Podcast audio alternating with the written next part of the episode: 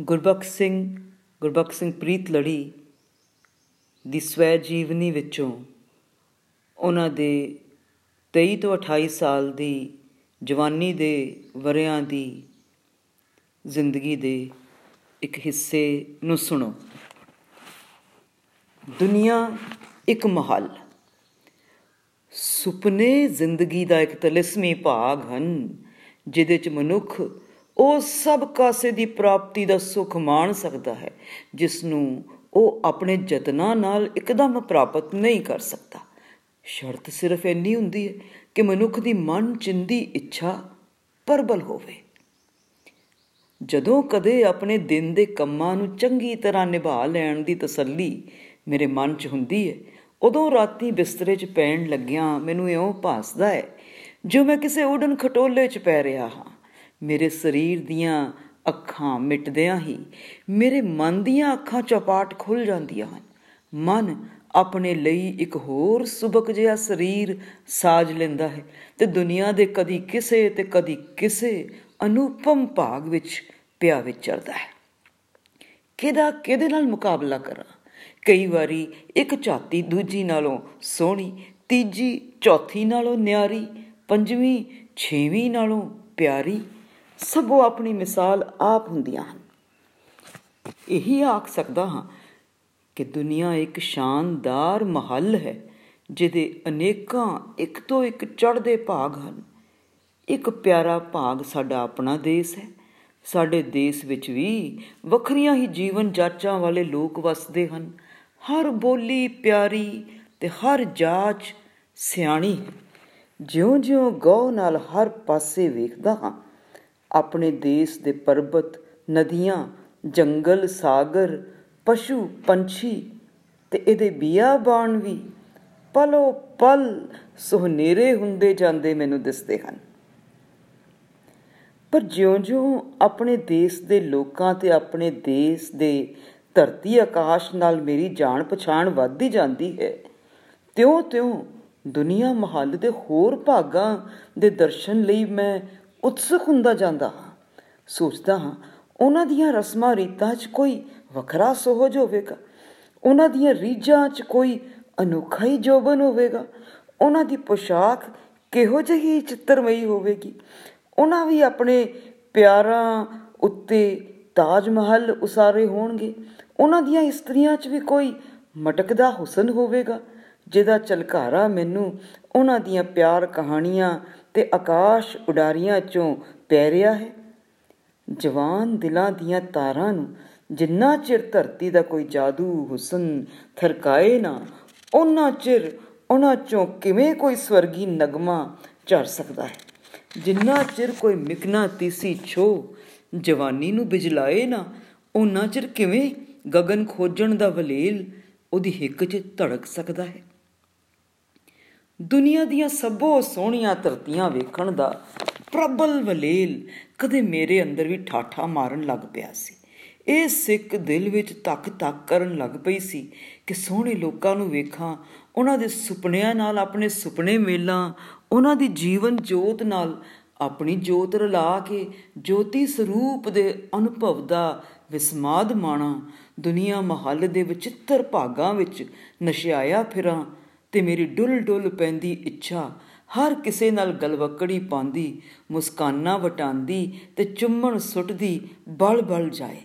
ਕੋਈ ਫੁਰਨਾ ਅਨਹੋਣਾ ਨਹੀਂ ਹੁੰਦਾ। ਹਰ ਫੁਰਨਾ ਹੋਣੀ ਦੇ ਘਰ ਮਨੁੱਖੀ ਮੰਗ ਦੀ ਟੁਣਕਾਰ ਹੁੰਦੀ ਹੈ ਤੇ ਕੁਦਰਤ ਦਾ ਇਹ ਕੰਮ ਹੈ ਕਿ ਮਨੁੱਖ ਦੀ ਹਰ ਅਮੋੜ ਮੰਗ ਹੋਣੀ ਨੂੰ ਪੂਰੀ ਕਰਨੀ ਹੋਵੇਗੀ। ਸਵੈ ਸਰਮੁਖਤਾ ਜੀਵਨ ਦਾ ਮੁੱਖ ਮਨੋਰਥ ਹੈ। ਭਾਵੇਂ ਮਨੁੱਖ ਹੋਵੇ ਪਰ ਸਵਾਰਥੀ ਤੇ ਭਾਵੇਂ ਸਵਾਰਥੀ, ਭਾਵੇਂ ਉਹ ਹੋਵੇ ਗੰਭੀਰ ਤੇ ਭਾਵੇਂ ਹੋਵੇ ਹੋਛਾ, ਭਾਵੇਂ ਹੋਵੇ ਸਾਦਾ ਤੇ ਭਾਵੇਂ ਹੋਵੇ ਸ਼ੋਖ, ਭਾਵੇਂ ਹੋਵੇ ਸਾਧ ਤੇ ਭਾਵੇਂ ਹੋਵੇ ਚੋਰ, ਆਪਣੇ ਸਾਰੇ ਕਰਮ ਉਹ ਆਪਾ ਸਰਮੁਖ ਕਰਨ ਦੀ ਧੁਨ ਦੇ ਅਧੀਨ ਕਰਦਾ ਹੈ ਤੇ ਲੋੜੀਂਦੇ ਵਸੀਲੇ ਉਹਨੂੰ ਕੁਦਰਤ ਵੱਲੋਂ ਮਿਲਣ ਦਾ ਨੇਮ ਅਟਲ ਹੈ। ਹਰ ਮਨੁੱਖ ਮੂਲ ਸ਼ਕਤੀ ਦਾ ਮੱਧਮ ਜਾਂ ਰੋਸ਼ਨ ਚੰਗਿਆੜਾ ਹੈ ਤੇ ਇਹ ਚੰਗਿਆੜਾ ਮਨੁੱਖ ਦੀ ਸਾਰੀ ਉਮਰ ਜ਼ਿੰਦਗੀ ਦੀਆਂ ਪੌਣਾ ਨਾਲ ਮੱਚ ਕੇ ਆਪਣੀ ਦੁਨੀਆ ਦਾ ਵੱਧ ਤੋਂ ਵੱਧ ਭਾਗ ਵੇਖਣਾ, ਸਮਝਣਾ ਤੇ ਮਾਨਣਾ ਚਾਹੁੰਦਾ ਹੈ। ਹਰ ਮਨੁੱਖ ਦੇ ਅੰਦਰਲੇ ਚੰਗਿਆੜੇ ਦਾ ਅਸਲਾ ਇੱਕੋ ਹੀ ਹੁੰਦਾ ਹੈ।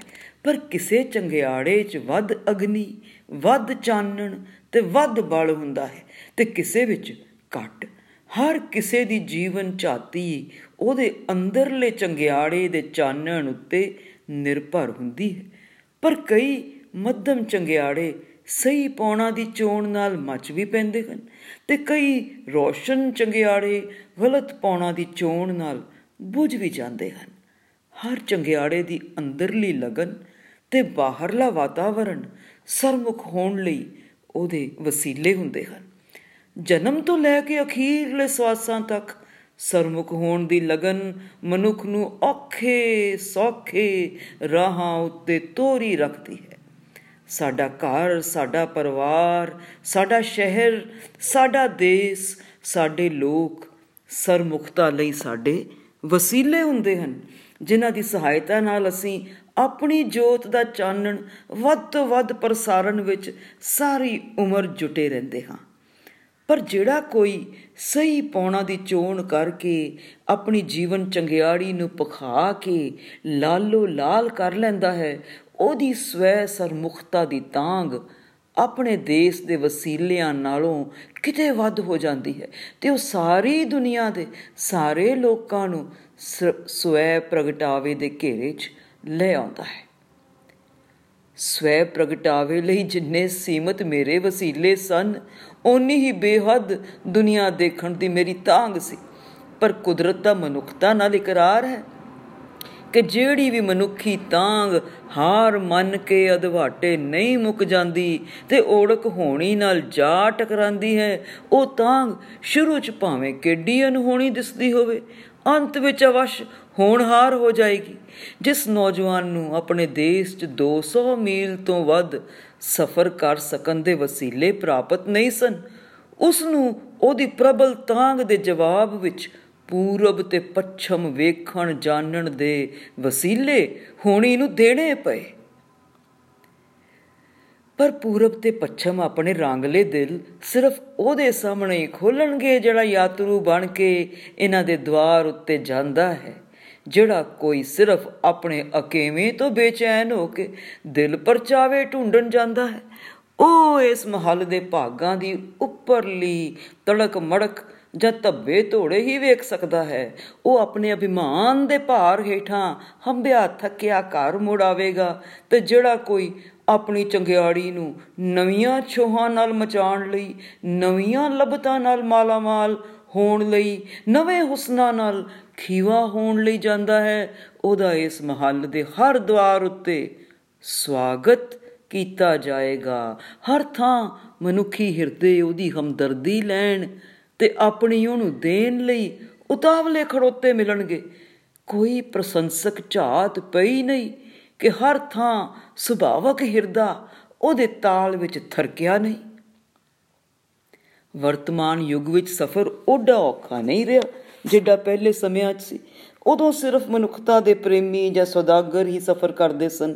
ਸੌਦਾਗਰ ਵੀ ਆਪਣੇ ਦੇਸ਼ ਦੀਆਂ ਸੋਹਣੀਆਂ ਕਿਰਤਾਂ ਤੇ ਅਮੀਰ ਪੈਦਾਵਾਰਾਂ ਪ੍ਰਦੇਸ਼ਾਂ ਵਿੱਚ ਲੈ ਜਾਂਦੇ ਤੇ ਪ੍ਰਦੇਸ਼ਾਂ ਦੀਆਂ ਕਿਰਤਾਂ ਤੇ ਪੈਦਾਵਾਰਾਂ ਨਾਲ ਵਟਾ ਲਿਆਉਂਦੇ ਸਨ। ਇਹ ਦੋਵੇਂ ਦੁਨੀਆ ਮਹੱਲ ਦੇ ਭਾਗਾਂ ਦੀ ਪਰਸਪਰ ਜਾਣ ਪਛਾਣ ਵਧਾਉਂਦੇ ਸਨ। ਅੱਜ ਸਫ਼ਰ ਔਖਾ ਨਹੀਂ ਰਿਹਾ, ਨਾ ਲੰਮਾ ਸਮਾਂ ਮੰਗਦਾ ਹੈ। ਇਸ ਲਈ ਬਹੁਤੇ ਮੁਸਾਫਰ ਸਿਰਫ ਆਪਣੇ ਧਨ ਨਾਲ ਖੁਸ਼ੀਆਂ ਖਰੀਦਣ ਹੀ ਜਾਂਦੇ ਹਨ, ਪਰ ਖੁਸ਼ੀਆਂ ਖਰੀਦੀਆਂ ਨਹੀਂ ਜਾ ਸਕਦੀਆਂ। ਖੁਸ਼ੀਆਂ ਦੇ ਖਰੀਦਦਾਰ ਵਧੇਰੇ ਨਾ ਖੁਸ਼ ਹੀ ਦੇਸ ਮੁੜਦੇ ਹਨ।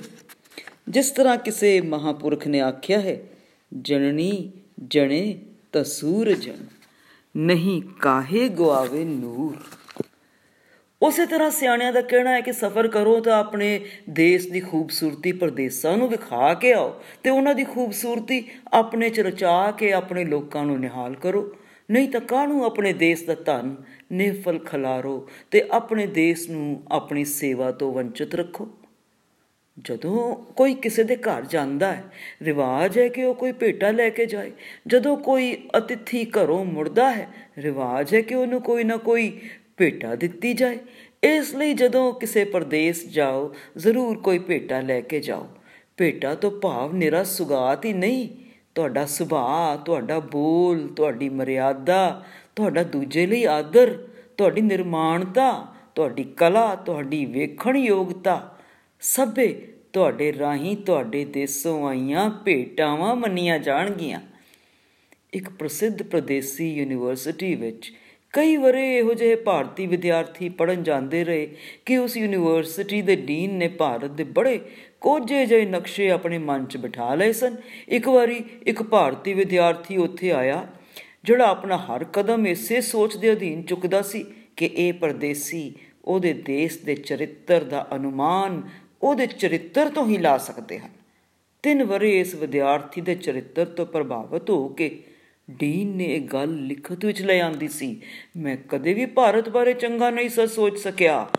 ਪਰ ਇਸ ਵਿਦਿਆਰਥੀ ਨੇ ਮੈਨੂੰ ਭਾਰਤ ਦਾ ਨਵਾਂ ਹੀ ਦ੍ਰਿਸ਼ ਦਰਸਾਇਆ ਹੈ। ਮੈਂ ਬੜਾ ਖੁਸ਼ ਹਾਂ। ਸੁਗਾਤਾਂ ਵੀ ਜ਼ਰੂਰ ਲੈ ਕੇ ਜਾਓ। ਮਹਿੰਗੀਆਂ ਸੁਗਾਤਾਂ ਦਾ ਕੋਈ ਮਹਿੰਗਾ ਅਸਰ ਨਹੀਂ ਪੈਂਦਾ। ਆਪਣੇ ਮੁਲਕ ਦੀਆਂ ਸਾਦੀਆਂ ਸੋਹਣੀਆਂ ਕਿਰਤਾਂ ਅਨੇਕਾਂ ਹੁੰਦੀਆਂ ਹਨ। ਸੁਗਾਤਾਂ ਦੀ ਚੋਣ ਤੁਹਾਡੇ ਸਵਾਦਾਂ ਦੀ ਪ੍ਰੀਖਿਆ ਹੁੰਦੀ ਹੈ। ਪਰ ਸਭ ਤੋਂ ਵੱਡੀ ਸੁਗਾਤ ਤੁਹਾਡੀ ਆਪਣੀ ਜੀਵਨ ਮਰਿਆਦਾ ਹੈ, ਜਿਹੜੀ ਤੁਹਾਡੇ ਦੇਸ਼ ਦੀ ਮਹਾਨ ਸ਼ਖਸੀਅਤ ਦਾ ਇੱਕ ਸੂਚਕ ਟੋਟਾ ਹੁੰਦੀ ਹੈ। ਫਰਜ਼ ਕਰੋ, ਤੁਸੀਂ ਆਪਣੇ ਬਾਜ਼ਾਰ 'ਚ ਕਿਸੇ ਪਰਦੇਸੀ ਨੂੰ ਨਸ਼ੇ 'ਚ ਲੜਖੜਾਉਂਦਾ ਜਾਂ ਝਗੜਾ ਕਰਦਾ ਜਾਂ ਇਸਤਰੀਆਂ 'ਚ ਅਯੋਗ ਦਿਲਚਸਪੀ ਲੈਂਦਾ ਵੇਖਦੇ ਹੋ, ਤਾਂ ਉਹਦੇ ਦੇਸ਼ ਬਾਰੇ ਤੁਹਾਡਾ ਕਿਹੋ ਜਿਹਾ ਖਿਆਲ ਬਣੇਗਾ? ਜੇ ਕੋਈ ਪਰਦੇਸੀ ਦੀ ਪੋਸ਼ਾਕ ਤੁਸੀਂ ਮਾੜੀ, ਮੈਲੀ ਜਾਂ ਅਟੁਕਵੀਂ ਵੇਖਦੇ ਹੋ, ਤਾਂ ਵੀ ਉਹਦੇ ਦੇਸ਼ ਬਾਰੇ ਤੁਸੀਂ ਚੰਗਾ ਨਹੀਂ ਸੋਚ ਸਕੋਗੇ। ਸਵੈ ਪ੍ਰਗਟਾਵੇ ਦੇ ਆਪਣੇ ਦੇਸ਼ ਦੇ ਪ੍ਰਗਟਾਵੇ ਲਈ ਸਫ਼ਰ ਬੜਾ ਵਧੀਆ ਸਾਧਨ ਹੈ। ਸਵੈ ਪ੍ਰਗਟਾਵੇ ਤੇ ਆਪਣੇ ਦੇਸ਼ ਦੇ ਪ੍ਰਗਟਾਵੇ ਲਈ ਸਫ਼ਰ ਬੜਾ ਵਧੀਆ ਸਾਧਨ ਹੈ। ਸਫ਼ਰ ਦੀ ਲਗਨ ਦੀ ਅਨਹੋਂਦ ਵਿਸ਼ਵ ਸਨੇਹ ਦੀ ਘਾਟ ਦੀ ਸੂਚਨਾ ਹੋ ਸਕਦੀ ਹੈ। ਸਫ਼ਰ ਕਰੋ ਆਪਣੇ ਸੂਬੇ ਦਾ ਸਫ਼ਰ ਕਰੋ, ਆਪਣੇ ਦੇਸ਼ ਦਾ ਸਫ਼ਰ ਕਰੋ। ਜੇ ਸਫ਼ਰ ਦੀ ਲਗਨ ਹੈ, ਤਾਂ ਵਸੀਲੇ ਪੈਦਾ ਹੋ ਜਾਣਗੇ। ਇੱਛਾ ਆਪਣਾ ਰਾਹ ਜ਼ਰੂਰ ਲੱਭ ਲੈਂਦੀ ਹੈ। ਜੇ ਦੁਨੀਆ ਵੇਖਣੀ ਚਾਹੋਗੇ, ਦੁਨੀਆ ਆਪ ਤੁਹਾਨੂੰ ਬੁਲਾਏਗੀ ਤੇ ਕੁਦਰਤ ਤੁਹਾਡੇ ਰਾਹ ਉਲੀਕੇਗੀ। ਪਰ ਇਹ ਗਲਤ ਸੋਚ ਕਦੇ ਨਾ ਸੋਚਣੀ ਕਿ ਜੋ ਤੁਹਾਨੂੰ ਆਪਣੇ ਦੇਸ਼ 'ਚ ਨਹੀਂ ਮਿਲ ਸਕਿਆ, ਉਹ ਕਿਸੇ ਪ੍ਰਦੇਸ਼ 'ਚ ਮਿਲ ਜਾਏਗਾ। ਉਹੀ ਕੁਝ ਤੁਹਾਨੂੰ ਬਾਹਰੋਂ ਮਿਲ ਸਕੇਗਾ, ਜਿਹਦੀ ਪਛਾਣ ਤੁਸੀਂ ਆਪਣੇ ਦੇਸ਼ ਵਿੱਚ ਕਰ ਲਈ ਹੈ। ਘਰੋਂ ਖਾ ਕੇ ਜਾਇਆ ਹੀ ਬਾਹਰੋਂ ਪਕਾ ਕੇ ਲੋਕ ਤੁਹਾਨੂੰ ਮਿਲਣਗੇ। ਜੇ ਹੁਸਨ ਚਾਹੁੰਦੇ ਹੋ, ਤਾਂ ਹੁਸਨ ਤੁਹਾਨੂੰ ਆਪਣੇ ਨਾਲ ਲਿਜਾਣਾ ਹੋਵੇਗਾ। ਇਹ ਤੁਹਾਡਾ ਹੁਸਨ, ਤੁਹਾਡੇ ਦੇਸ਼ ਦਾ ਹੁਸਨ ਹੀ ਹੋ ਸਕਦਾ ਹੈ। ਜੇ ਪਿਆਰ ਚਾਹੁੰਦੇ ਹੋ, ਤਾਂ ਪਿਆਰ ਤੁਹਾਡੇ ਅੰਦਰ ਹੋਣਾ ਚਾਹੀਦਾ ਹੈ। ਜੇ ਸਵਾਦ ਲੈਣਾ ਚਾਹੁੰਦੇ ਹੋ, ਤਾਂ ਸਵਾਦ ਤੁਹਾਡੇ ਅੰਦਰ ਹੋਣੇ ਚਾਹੀਦੇ ਹਨ ਤੇ ਇਹ ਸਵਾਦ ਤੁਹਾਡੇ ਦੇਸ਼ ਦੇ ਹੀ ਹੋਣਗੇ। ਕੋਈ ਬੇਸਵਾਦਾ ਮਨੁੱਖ ਪਰਦੇਸਾਂ ਵਿੱਚੋਂ ਸਵਾਦ ਨਹੀਂ ਲੱਭ ਸਕਦਾ। ਸਫ਼ਰ ਦਾ ਵੀ ਇੱਕ ਅਟਲ ਨੇਮ ਹੈ। ਜੋ ਕੁਝ ਤੁਸੀਂ ਚਾਹੁੰਦੇ ਹੋ, ਉਹਦੀ ਆਪਣੇ ਵਿੱਚ ਹੋਂਦ ਤੁਹਾਨੂੰ ਪਾਸਪੋਰਟ ਵਾਂਗ ਵਿਖਾਣੀ ਪਏਗੀ। ਜਿਹੜਾ ਕੋਈ ਇਸ ਅਟਲ ਨੇਮ ਦੇ ਅਧੀਨ ਸਫ਼ਰ ਕਰੇਗਾ, ਉਹ ਪਹਿਲਾਂ ਨਾਲੋਂ ਦੂਣਾ ਚੰਗੇਰਾ ਜਾਂ ਮੰਦੇਰਾ ਹੋ ਕੇ ਮੁੜੇਗਾ। ਜੇ ਸਫ਼ਰ ਵਿੱਚ ਤੁਸੀਂ ਪਰਦੇਸੀਆਂ ਦੇ ਐਬ ਹੀ ਪਰਖੇ ਹਨ, ਜਾਂ ਉਹਨਾਂ ਦੀਆਂ ਕਮਜ਼ੋਰੀਆਂ ਨੂੰ ਆਪਣੇ ਵਕਤੀ ਸਵਾਦ ਲਈ ਵਰਤਿਆ ਹੈ, ਤਾਂ ਜਿਹੋ ਜਿਹੇ ਤੁਸੀਂ ਗਏ ਸੋ, ਉਦੋਂ ਦੂਣੇ ਮਾੜੇ ਹੋ ਕੇ ਆਓਗੇ।